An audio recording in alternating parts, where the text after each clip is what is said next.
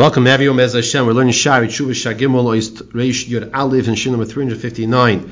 Ben Yoina now tells us the second reason as to why a person accepts this lashon hara. Va'akat ashniya ish sheker, and the reason is because the person is an ish sheker. Now listen to these strong words. What does it mean an ish sheker? An ish sheker doesn't mean the person lied. An ish sheker is, is like, for example, in the world of chinuch, we don't want to say a person, a child, is a mechutzaf. You don't want to say the child is a shtik chutzpah. He might have spoke incorrectly with chutzpah. That could happen. But you don't want to label the child as as he is a mechutzaf. Was he chutzpahdik? Yeah, he was chutzpahdik. You hear the difference? Yeah. Here, Rabbi Yain is saying that the person who wants to accept this lashon hara, what kind of person is this? This is an ish sheker. He's a man. He's a shtik sheker. Similar to what he brings at the end of this piece over here, where David Melech on the flip side, it says va'ani tefillah. What does it mean? I, I am prayer. When you pray, you're, you're, you're a sitter. You're a person. David Melech is saying that his essence of life is tefillah, is daving to Hashem. He's an ish tefillah, a person of tefillah. But a person, the uh, the other way around, a person who is an ish sheker, he enjoys it. He wants more of it. He wants more of it. He wants to hear more, more lashon hara. Does, is it true? Not true? Doesn't make a difference. He's attracted to it. You know, I want to, I want to, I want to share with you a mashal.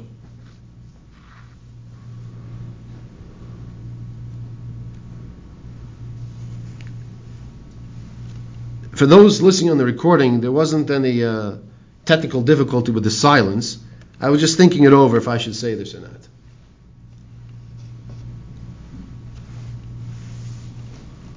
I, think I think it's appropriate. It's going to be a little disgusting, but I think it's appropriate. In life, we are all disgusted by filth. We're disgusted by filth. We have to train ourselves. We have to train ourselves to be disgusted by lashon hara. Imagine a person sits down to eat and there's a cover on the plate, and the cover is taken off,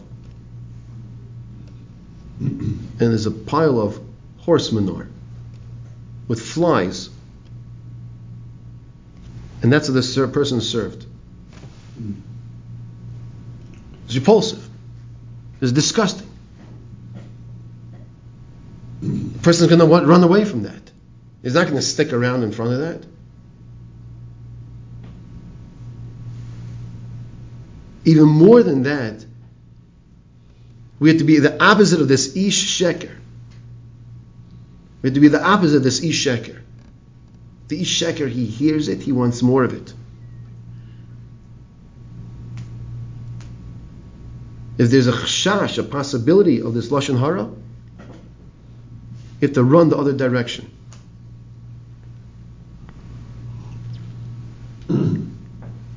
He says further, which we mentioned a little yesterday in Reish Yud Beis.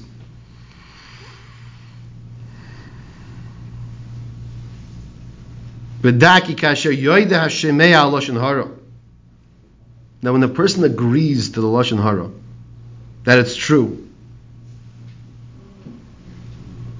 so he has the same status of like the one. Now, we're in Garth, the punishment, that is, like the one who actually spoke the lashon hara. Because people will say that this, that he accepted it, he's showing everyone it's true. It's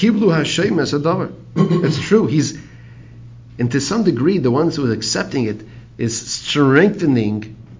The person said something, but if there wasn't that acceptance, it wouldn't go so far.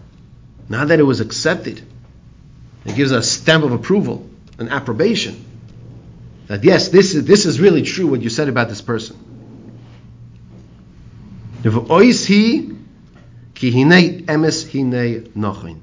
And this acceptance of the lashon hara is a sign that what the person said is something that can be accepted as true.